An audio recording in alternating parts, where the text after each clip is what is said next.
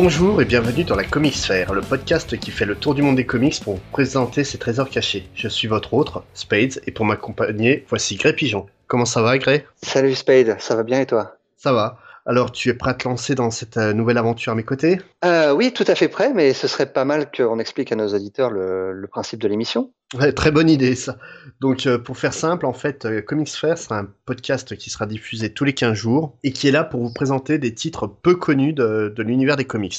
On va préférer se concentrer sur euh, des titres vraiment en dehors des, grands classiques dont tout le monde parle parce qu'il n'y a plus grand chose de très intéressant à dire sur ces titres-là. Et surtout, ben, parce qu'il y a plein de petits trésors que nous on aime et qu'on a envie de vous faire découvrir. On, on a décidé de parler de tous les éditeurs, que ce soit Marvel, DC, Image, et surtout, la condition sine qua non pour notre, euh, nos choix, c'est un titre qu'on aime tous les deux. Ouais, de toutes les époques. Oui, de toutes les époques et que nous, on en a, on a envie d'en Ah oui. parler, quoi.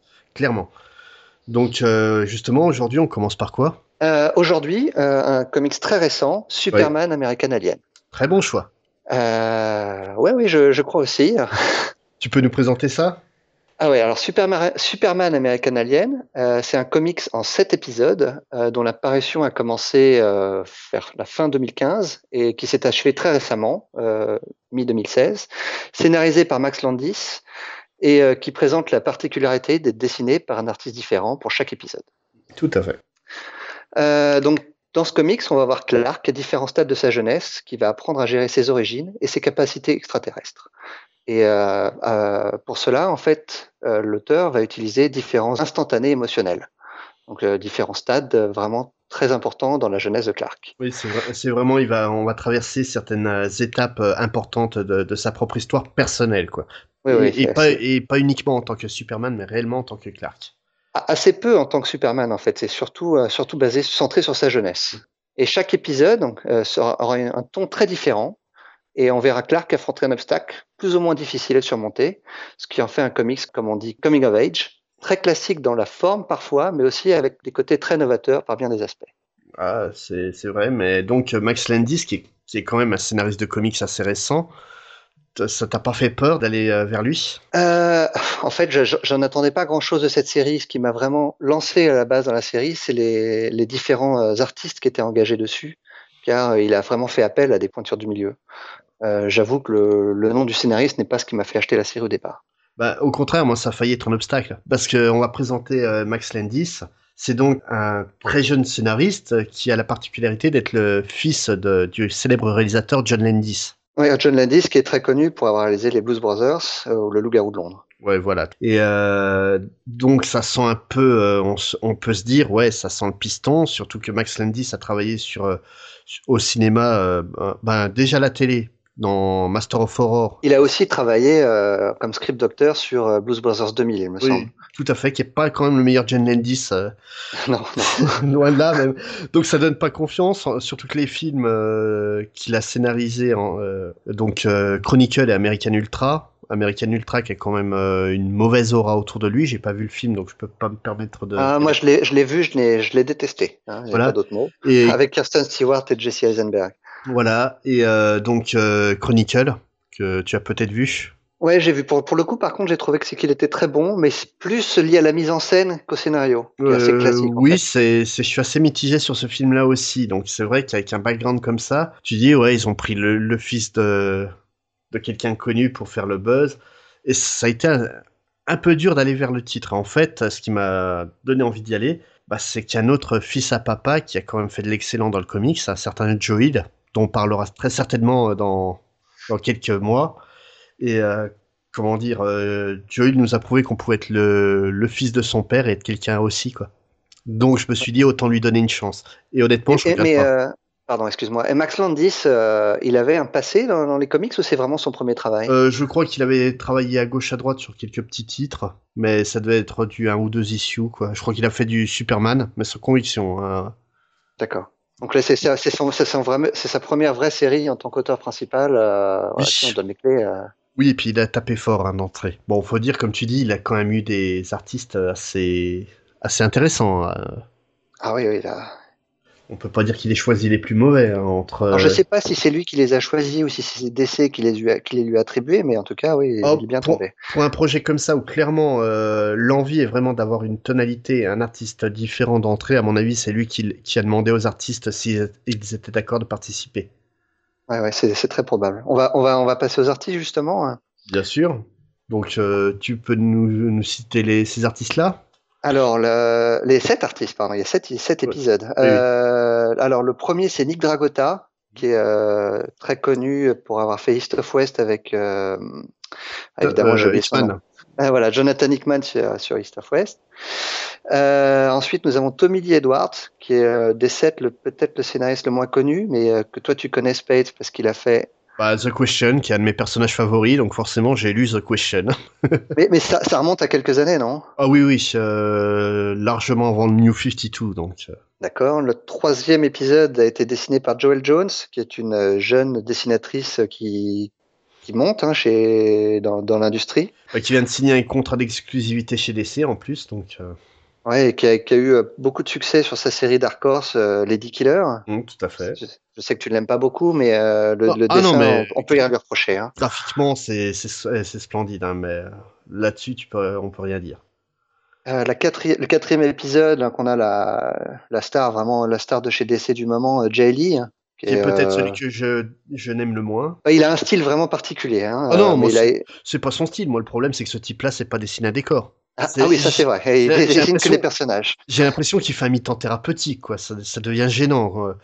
Mais Jay Lee, qui est aussi très connu pour La Tour Sombre euh, aux côtés de Peter La Tour David. Sombre, Before Watchmen, euh, Batman, Superman dans les New 52. Oui.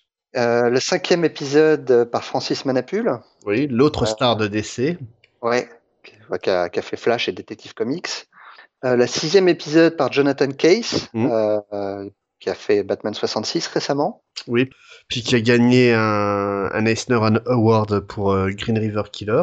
Et enfin, le dernier épisode par Jock, euh, encore une autre méga star, euh, qui est aussi qui est aussi très connu pour son travail sur Detective Comics avec Snyder, mais aussi pour Witches en indépendant, toujours avec Snyder. Et puis Green Arrow Year One et du Judge Dredd. Beaucoup de Ah, Judge Jock, Dredd. Jock, de toute façon, on présente plus. Hein. Oui, non, non, c'est une valeur plus que sûre, clairement. Et ce qui est marrant, c'est qu'en fait, ces sept artistes ont chacun vraiment leur identité graphique, quoi. Oui, oui, et qui vont très bien avec chaque issue. Donc, on va pouvoir en reparler quand on va décrire les issues. Mais c'est vrai que le, le- cha- chacun des styles correspond à la tonalité euh, que veut donner Max Landis. Mhm, tu prends le style de Dragota sur l'épisode 1, tiens, on va déjà parler de l'épisode 1, donc, euh, où le très jeune Clark, qui a à peine une dizaine d'années, découvre euh, un petit truc gênant, c'est qu'il est capable de voler. Et surtout qu'il a du mal à le contrôler. Voilà, tout à fait. Et, donc, ça montre bien le, le côté angoisse, euh, angoissé de ses parents qui essayent de maîtriser un peu tout ça et qui ont beaucoup de mal, mais qui prennent le temps et qui, qui s'en sortent euh, aisément. Le style de, Dra- de Dragota est très rond sur cet épisode, ça donne un petit côté cartoon qui est pas désagréable, quoi. Ouais. Pourtant, si on m'avait dit avant que Dragota ferait un épisode comme ça, basé sur la jeunesse de Clark, je l'aurais pas cru, hein, parce qu'il a un style euh, presque agressif dans East of West. Ouais, ouais. C'est à l'opposé de son style, ouais. c'est très très Ouais, rond, c'est. La, la parfait. colo joue, je pense aussi, hein, là, sur ce sur ce côté très euh, presque presque cartoon. Ouais. On dirait presque du Gleason par moment, moi je trouve. Ah, il y a un peu de ça, c'est vrai, oui. Tout à fait. L'épisode 2, Euh, L'épisode 2, donc on a un Clark euh, adolescent, même en post-adolescence presque, puisqu'il a 10, une 17, 17 ans à peu près, je crois. Il est dans une période un peu rebelle où on voit, il boit de la bière en sortant de l'école avec ses copains. Et euh, par contre, cet épisode est beaucoup plus violent, où on a euh, Clark qui va devoir euh, faire un choix entre soit aider la police, soit aller faire sa justice soi-même contre un contre un, du- un, un gang de tueurs. en fait, c'est la première fois où il va être confronté au, au mal Oui, à, à exactement ça. Smallville et quelle va être sa ré- réaction face à ça, quoi. Ouais, il est, il est lui-même surpris par sa réaction d'ailleurs. Et, et, et le dessin est très, euh, est très euh, correspond très bien à cette ambiance-là parce qu'il est très, très noir, très anguleux, euh, C'est très très thriller dans, dans l'approche graphique. très polar même, hein, très polar, très sombre. Et je, ça m'étonne pas que Tommy Lee Edwards ait fait The Question parce que c'est, à mon avis, c'est. Ça colle parfaitement, ouais. Ouais, voilà, c'est ça. C'est clairement un de mes épisodes favoris, l'épisode 2. Parce Ah, bah, bah, le- moi, mon épisode favori, c'est le suivant, c'est l'épisode Ah. 3. Joel Jones qui nous fait... Voilà, Joel Jones au dessin avec un épisode extrêmement fun où euh, Clark se, se fait passer par, par Bruce Wayne euh, sur, sur le yacht de Bruce Wayne. Voilà, suite, À, suite à un accident d'avion, il se retrouve coincé sur le, sur le paquebot de Wayne, euh, des Wayne pendant qu'il y a la fête d'anniversaire de Bruce, qui n'est pas là et tout le monde croit qu'il est Bruce. Donc lui, il en profite à bord. C'est très très drôle, c'est très cool. Il fait des rencontres assez originales, on va dire. Ah, ça, on peut le dire, oui. et, euh, voilà, ça montre un Clark adolescent qui a envie de s'amuser et qui s'épanouit, quoi. Et ça, ça change euh, de ce oh, a. Il est, il est au-delà de, de l'adolescent. Je pense que là, il est jeune adulte. Hein. Il a une vingtaine d'années, je pense. je pense. Euh, 18, entre 18 et 20 ans, je pense. Ouais. Ben, oui, très, très très drôle l'épisode. Et puis Joel Jones, c'est excellente euh, au, ah, ouais. au, au, dessin, c'est magnifique. L'épisode 4. Euh, l'épisode 4, c'est dessiné par Jay Lee, où on voit en fait le Clark arriver à, à Metropolis et euh, effectuer son premier travail en tant que journaliste, où il va rencontrer évidemment Lois Lane, mais surtout faire la rencontre de son futur ennemi, euh, Lex Luthor. Et puis de son futur meilleur ami Batman et, et de beaucoup oui. de personnages qui vont tourner autour de l'univers DC, quoi. C'est, oui, c'est un épisode intéressant. La rencontre avec Luthor est incroyable. Ah ouais, vraiment, euh, le, la, la, manière dont il écrit Luthor est fabuleuse. Ah, c'est un. Ça faisait longtemps que j'avais pas lu un Luthor comme ça. C'est un, un, un, Luthor qui est adepte de Ayn Rand à fond et qui est écrit par quelqu'un qui comprend Ayn Rand. C'est ça le. Ah ouais. Donc je sais pas si tu sais qui est Ayn Rand. Oui, je sais. Voilà, Mais peux, on peut peut-être l'expliquer voilà, pour nos auditeurs. Ayn Rand est une euh, auteure et philosophe américaine qui a à la base d'un mouvement qui s'appelle l'objectivisme, qui est euh, en gros pour expliquer. Ça glorifie euh, les entrepreneurs de génie qui décident de, de, se bouger pour faire avancer les choses. Typiquement américain. Oui, c'est très très dans l'esprit américain. Et voilà, là c'est vraiment la définition d'un Luthor, plus qu'un génie du mal euh, et compagnie. Et euh, là, on, on, on, se rend compte que l'indice comprend les théories d'Ayn Rand et l'applique parfaitement. Quoi. Contrairement à habituellement où on a on a un Luthor qui est juste un pourri. Non, c'est juste quelqu'un qui veut avancer, qui s'en fout des conséquences. Ouais, et qui est conscient de sa supériorité. Mmh. Et conséquences qui vont être très importantes dans l'épisode 5.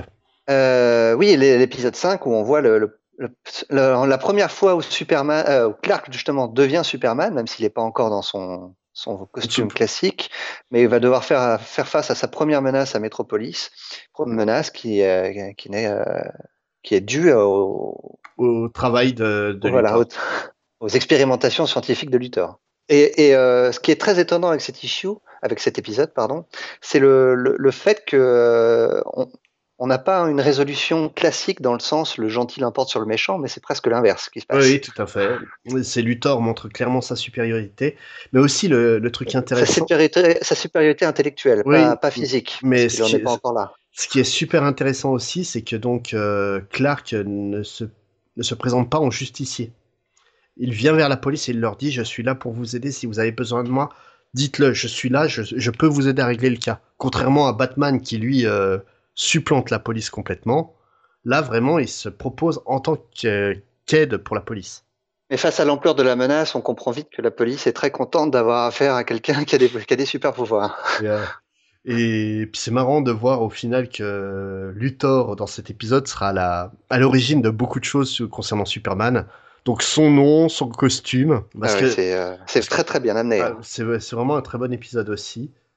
Et euh, donc l'épisode 6 où vraiment ça y est, Superman est installé, c'est vraiment devenu euh, l'idole de, de, Metropolis. Et où deux de ses amis de Smallville viennent lui rendre visite. Donc c'est l'heure pour Clark de se faire remettre les pieds sur terre par son meilleur ami, qui est Petros. Et c'est l'heure pour lui aussi de découvrir certaines choses sur ses origines et certaines choses qui seront très très développées dans l'épisode 7. Euh, ouais, mais alors ce que j'ai, ce que j'ai beaucoup apprécié dans, le, dans cet épisode 6, moi, c'est justement le. Je pense si on était à la place de Clark, on aurait tous ressenti ça à un moment, c'est le côté euh, gros, Clark prend la grosse tête ah et oui, se fait remettre fait. à sa place par ses amis. Et c'est encore une fois très bien écrit, très bien amené. Et, euh, et très émotionnel. Hein. Ah oui, tout à fait. Quoi. C'est... On voit des changements par rapport au, au canon et c'est des changements que je trouve très positifs et qui limite de, mériteraient de devenir euh, bah, la vraie continuité de Superman. Quoi. Ouais. Mais on en ouais, parlera un peu plus tard, ça, par contre. Ouais. Mais euh, l'épisode 7, euh, si tu veux nous en parler. Euh, l'épisode 7, c'est un épisode alors, très différent des autres dans le sens où il est très violent. Euh, il consiste principalement en, une, en un affrontement avec Lobo Le vrai Lobo. Ah bah le seul, moi je connais pas d'autres. Hein. non mais le vrai Lobo avec le cigare dans la bouche, le tatoué, le dur, le, le sans, sans concession, euh, sans cœur, euh, uniquement intéressé par le contrat. Et d'ailleurs, il a dû, ici, on assiste à un vrai affrontement idéologique entre Lobo et Superman. Euh, L'un essayant de sauver les, les innocents, quel qu'en quel qu'en soit le coup, et Lobo qui ne comprend pas les, ouais, qu'il fasse, ça, qu'il fasse ça gratuitement, oui, c'est ouais, ça. Ouais. Et surtout aussi, ça va complètement à l'encontre de ce que lui est. Ouais, non, tout à fait. Et c'est aussi euh, bah, l'étalage de la puissance de deux personnages, parce que rappelons que Lobo est juste totalement increvable. À partir du moment où il reste une seule goutte de sang euh, de Lobo, il est capable de se reconstruire. Oui, et puis il est aussi, presque aussi puissant que Superman en affrontement, en affrontement direct. Et euh, là, t'as vraiment un épisode d'une toute violence, et c'est le moyen que l'humanité a de se rendre compte que que Superman, euh, ben, c'est, il, est sympa, il est gentil avec tout le monde, il est protecteur, mais c'est aussi quelqu'un qui peut être dangereux s'il est mal euh, canalisé. Et au final, ouais. la, la, réaction du monde, c'est heureusement qu'il était avec nous. Oui, c'est, honnêtement, c'est l'épisode que je trouve le plus faible. Ah, scénaristiquement, euh, oui, ça. Oui, parce que c'est le, on, on, ne retrouve pas du tout le côté émotionnel qu'il y a dans tous les autres épisodes. Et si on, si on le prend au premier degré, c'est, c'est juste un épisode très bourrin entre deux euh, entre deux super pouvoirs. C'est un peu plus que ça. Hein. Euh, oui, euh... et puis euh, au-delà par rapport au côté émotionnel, les dernières pages remontent le niveau quand même. Oui, c'est vrai, mais c'est la grosse différence avec les autres épisodes où l'émotion transpire presque à toutes les pages. Ouais. Alors que là, c'est vraiment seulement les dernières pages. Bah, qui... la, les toutes premières et puis les dernières où vraiment ça expose un problème de Clark qui trouve sa résolution qui est la toute dernière page et c'est ouais, c'est rassurant pour pour l'avenir du personnage et c'est d'un côté aussi aussi ce qui me frustre beaucoup avec ce titre, c'est qu'on n'a pas une fin claire. C'est le, le, vrai, euh, le vrai souci que j'ai avec cette série, c'est que le, la, la, dernière page ne donne envie qu'une chose, c'est d'avoir une autre deuxième, une deuxième série et la suite. Voilà, il y a tellement à faire, il y a déjà tellement de faits et tellement à faire euh, sur ce titre-là que c'est dommage de s'arrêter là et que ça en est même frustrant. Vraiment, hein. ouais. On espère vraiment qu'il reviendra sur la série euh, dans quelques années. Hein. Ah oui. Il l'a peut-être en tête, je ne sais pas, mais. J'ose espérer parce que là, il va vraiment falloir quoi. Mais euh, au-delà de ça, quoi, clairement, c'est vraiment bah, une. Euh, c'est un de mes titres de l'année, tout simplement. Mais bizarrement, ouais. il n'a pas si bien marché que ça. Ouais, c'est euh, là où j'allais en venir. Pourquoi, pourquoi ce titre est à la fois un succès critique, mais alors par contre a été un complet échec commercial? Parce que on, échec on, non. On peut le dire. Hein, chaque, chaque issue se vendait à 20 000 exemplaires, ce qui pour DC est, pas terrible, terrible. Voilà, mais euh, c'est dans le bas du, du tableau, mais c'est pas non plus euh, traumatisant. Ils ont des titres qui se sont vendus beaucoup moins que ça. Et euh, le truc, ouais, c'est que c'est pas normal qu'une série qui a motivé autant de bonnes critiques autour d'elle, parce que là, on en dit du bien, mais clairement, tous les sites étaient d'accord avec nous, quoi. Tous ceux qui ont lu ce titre-là le disent clairement, c'est l'un des meilleurs titres Superman depuis All Star Superman. Ah ouais. Et, et, Mais pourquoi ça n'a pas marché à ton avis? Mauvaise communication de décès, ce qui serait pas une première hein, déjà ouais. à la base. Le, le, fait que voilà ce genre de série euh, méritait peut-être un format un peu plus prestigieux que simplement euh, une sortie mensuelle.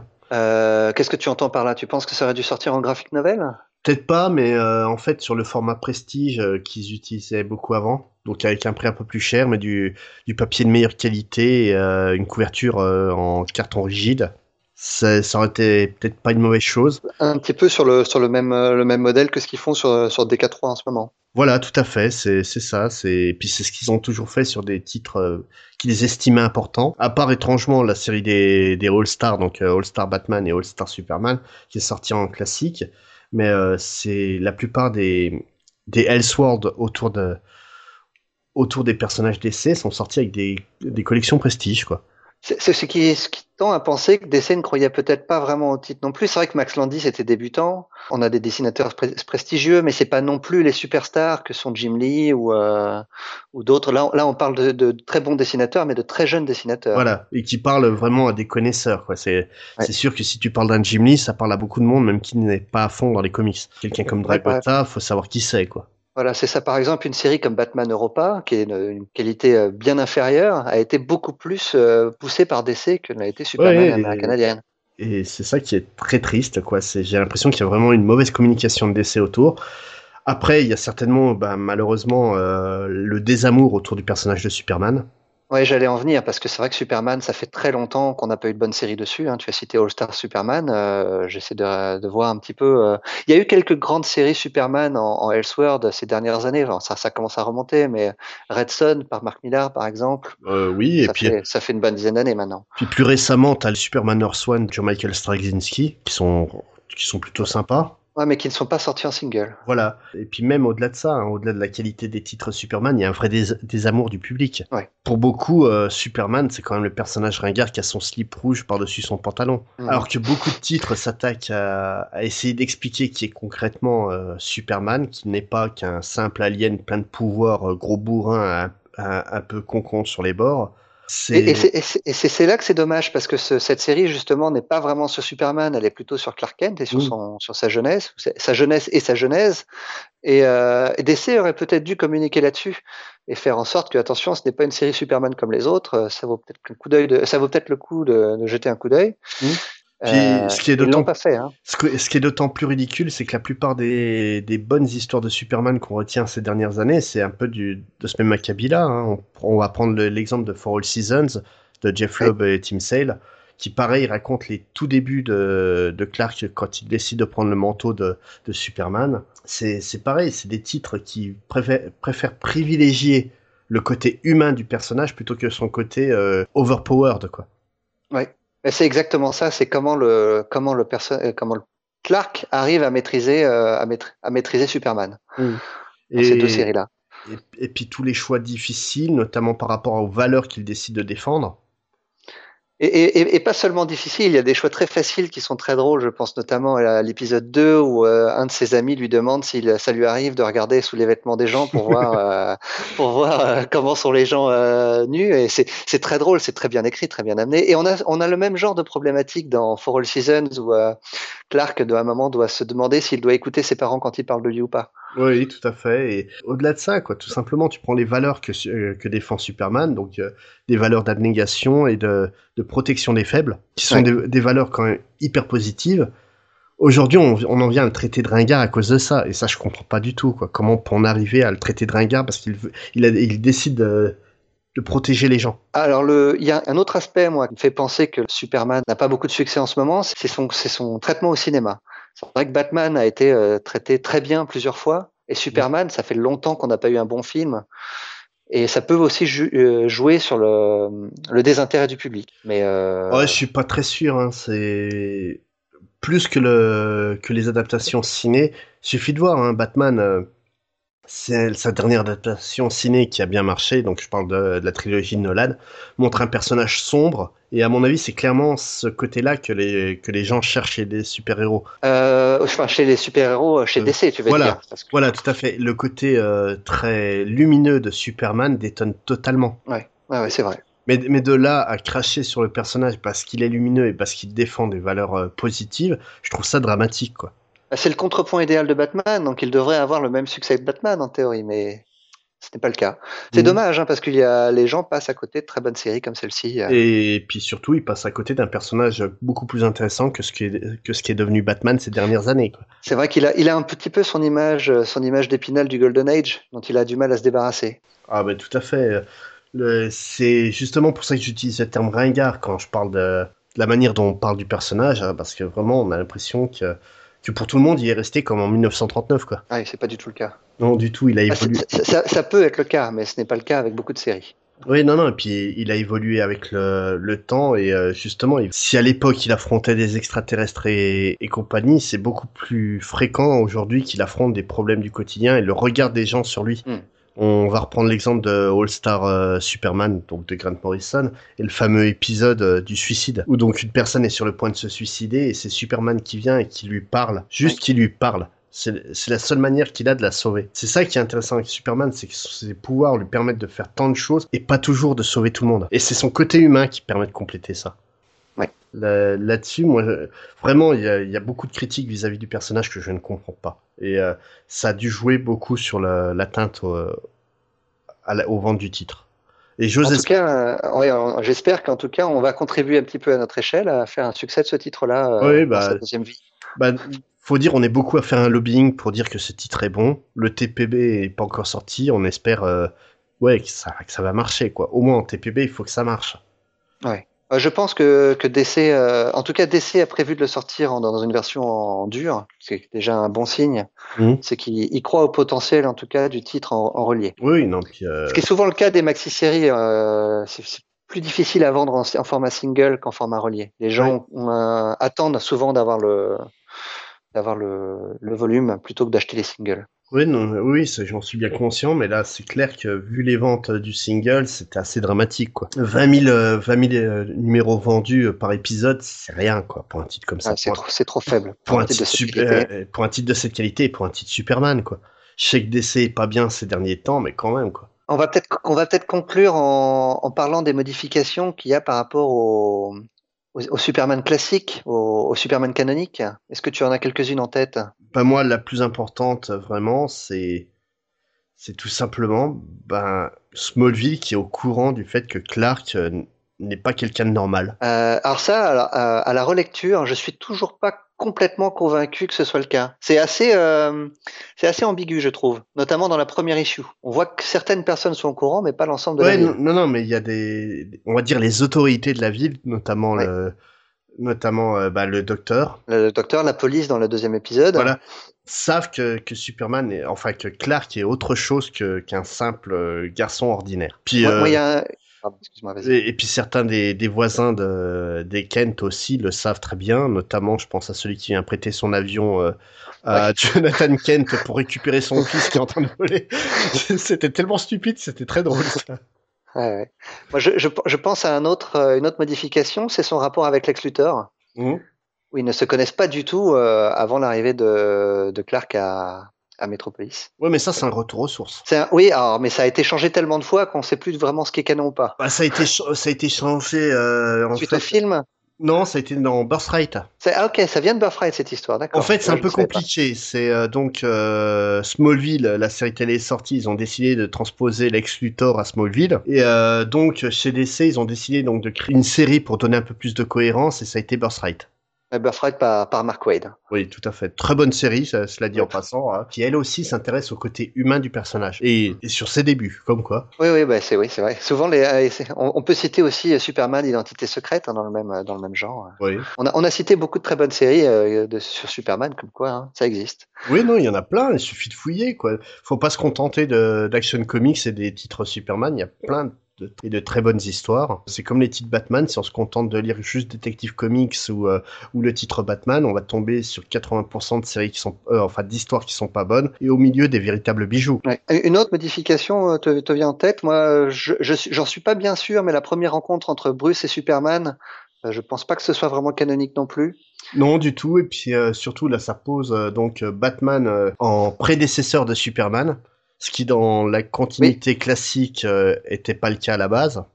C'est vrai. et qui est, qui est devenu cla- en fait canonique avec le New 52. Euh, on a, on a l'impression quand même que là, ils sont, ils, ils apparaissent presque en même temps, quelques mois près. Bah euh, oui et non parce que au final la cape que porte euh, que porte Superman dans l'épi- euh, dans l'épisode C'est vrai. euh, 5, c'est celle de Batman quoi. Oui, oui, mais on, on, on comprend que Batman est Batman depuis peu. Oui. Puisque quand- on voit bien dans l'épisode 3 que Batman est d'ailleurs en plein entraînement avec Ra's Ra's al Ghul, alors Oui, que puis, euh, Superman est déjà un jeune adulte. Et puis dans euh, l'épisode 5, on fait la rencontre de Dick Grayson, donc ça veut dire qu'il est déjà Batman et qu'il euh, qu'il a déjà Ah, adopté euh, Robin quoi. Il a déjà adopté Dick, mais il n'est pas encore Robin d'ailleurs, parce qu'on voit que Robin, en euh, Dick, justement, ouais, est en préparation et, et espère devenir un, un Robin. Autre euh, modification canonique que j'ai beaucoup aimé, c'est toujours sur le fait que les, les gens de Smallville soient en, en connaissance de cause vis-à-vis de Clark, c'est la relation avec Pete. Donc euh, Pete, euh, Pete Ross, qui est un personnage cl- euh, classique euh, de Smallville, qui était donc C'est un joué... personnage assez, assez délaissé hein, ces derniers temps. Euh, Souvent, quand on parle de Smallville, on parle d'Anna Lang, mais on parle très peu de Pete Voilà, Ross. en fait, Pete Ross était le meilleur ami de- d'enfance de, Clark Kent, euh, qui euh, est lui aussi amoureux de Lana Lang, qui est l'amour de le premier amour de, de Clark Kent, et qui d'ailleurs finira avec Lana Lang et il deviendra vice-président des États-Unis quand Luthor sera président dans la Il continuité. deviendrait classique. même président en très peu de temps euh, quand, euh, quand Luthor sera, euh, perdra, Institué, perdra ouais. son. Ouais.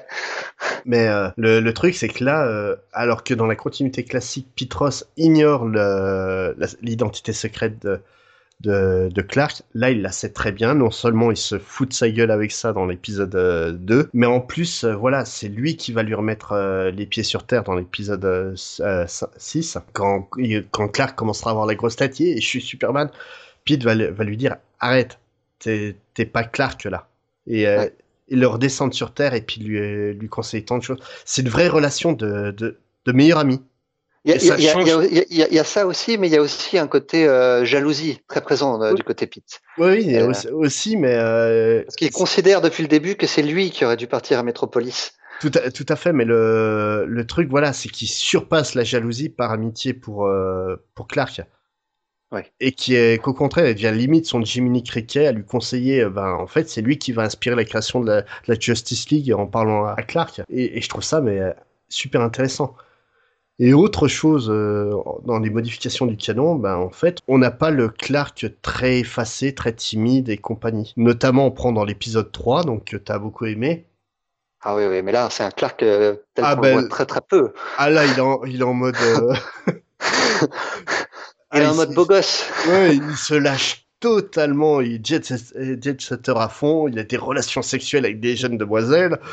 C'est wow. Euh, et, et, il fait plus qu'abuser sur l'alcool. Ah et, d'ailleurs, on, a une première page où euh, tout, tout, son entourage le prévient attention, euh, protège-toi, attention, ne bois pas trop. Et il fait exactement l'inverse dans tout l'épisode. Hein, le, le, le, jeune adulte qu'on a tous été. Voilà, hein. c'est c'est le jeune américain qui, qui vient en Europe, quoi. ouais, c'est ça. Ou alors en, spring break. Voilà, c'est exactement ça. Et là, ouais, ça change, quoi. Ça fait une bouffée d'air frais. C'est ça qui est drôle avec cette série, c'est qu'elle est capable de nous, de nous mener euh, du rire euh, à l'angoisse par moment. Ah ouais. Et, euh, pour, conclure, je voudrais juste te demander, on, on, a beaucoup révélé de ce qui se passait dans les différents épisodes. Est-ce qu'on a tout révélé? Ou est-ce que ça vaut encore le coup d'aller lire, à ton avis? Ah, ça vaut le coup d'aller lire pour la qualité d'écriture, déjà, et d'une. Pour la qualité des dessins parce que là, l'audio, on a un peu de mal à le retranscrire. Hein. Mais ah, c'est pas euh, évident d'expliquer, oui, que chaque chaque épisode a vraiment son son ton son ton spécifique. Hein. Ouais. Et euh, ça vaut le coup parce qu'il reste plein de choses à, à découvrir sur le personnage. C'est vraiment, c'est découvrir un miroir aux sept faces sur Superman. Vraiment une manière différente de se comporter de, de Clark Kent. On a vraiment fait que gratter la surface là. Hein. Il y a vraiment énormément de choses à découvrir dans ce comics et, euh, et à il y a plusieurs niveaux de lecture et on découvre des choses à chaque relecture. Moi, honnêtement, s'ils pouvaient faire ne serait-ce qu'une mini-série qui se passe euh, entre l'épisode 2 et l'épisode 3. Ah oui, oui, c'est vrai qu'il y a un gros gap hein, de, de, de, presque 10 ans hein, entre les deux épisodes. voilà, et puis euh, le ton où vraiment euh, donc Clark commence à se poser des questions sur l'utilisation de son pouvoir. Est-ce qu'il fera le bien? Est-ce qu'il fera la justice sommaire ou pas? Ouais, moi ça m'intéresserait carrément une série là-dessus. quoi. Ouais. C'est vraiment une très très bonne série euh, que, je peux que conseiller de lire. Tu as d'autres choses à dire sur le titre? Ah non, je crois qu'on en a assez dit, mais j'espère qu'on a donné envie. J'espère euh, aussi. Découvrir. Euh, juste, juste, on peut peut-être dire que le, le, titre sortira, il me semble, en octobre, euh, en, relié chez en VO. En VO, ouais. Et euh, j'ose espérer que Urban le publiera rapidement. Parce que oh, je, pense que oui, parce que souvent sur les, les, les, grosses séries comme ça, euh, Urban suit le calendrier d'essai. Euh, euh, pas, forcément, ils, ont ils prennent certaines libertés au niveau des publications. Notamment, tu prends Multiversity et toujours pas publié en français. C'est vrai, c'est vrai, c'est bien dommage. Autre grande série qui mériterait qu'on en, qu'on en parle. Dont, on parlera peut-être bientôt. voilà. Et le truc, c'est que donc, ouais, j'ose vraiment espérer que Urban le, le publiera rapidement et qu'ils feront un bon travail d'éditeur dessus parce que ça mérite vraiment d'être mis en avant. Il y, a une chose qu'on n'a pas mentionnée qui vaut peut-être le coup d'être mentionnée, c'est qu'à la fin de chaque épisode, euh, Max Landis s'amuse avec une page avec euh, quelque chose qui a à chaque fois absolument rien à voir avec le comics qu'on vient de lire. Euh, alors c'est difficile d'en parler parce que chaque page est, est complètement euh, complètement différente les unes des autres. Il y a une page sur le régime de Doomsday, il y aura une page sur voilà, c'est c'est ou des clins d'œil sur le futur de, de Superman. Et, c'est ce qui me fait c'est ce qui fait me dire que Max Landis a probablement envie de revenir. Mmh. Sur le personnage. Et il y a, il y a aussi beaucoup d'informations sur l'épisode en cours. Tu prends notamment à la fin de l'épisode 1. Oui. La Et il y a aussi, il y a aussi des informations sur ce que Max Landis pense du média comics. Oui, oui, oui, tout à fait. Mais, mais, tu prends le, la page bonus de, de l'épisode 1, elle explique tellement de choses par rapport au, au Kent, aux parents Kent. En une page, en une seule image. Lui et Nick Dragota, je crois que c'est Nick Dragota qui l'a fait cette pleine page. Euh, je, suis pas, sûr. Mais euh, non, c'est Matthew Clark. Et eh ben, donc Matthew Clark et, et Max Landis en une seule page réussissent à expliquer vraiment toute l'histoire des parents Kent et pourquoi ils ont été aussi formidables pour élever un, gamin venu d'une autre planète. Et vraiment, c'est c'est assez remarquable le travail qui a été fait sur cette série. Bon, bah on va peut-être en rester là quand même. Oui. Donc on, va, on va se quitter en musique.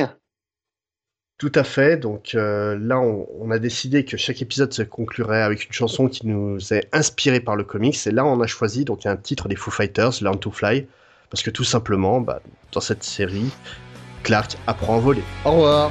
Au revoir.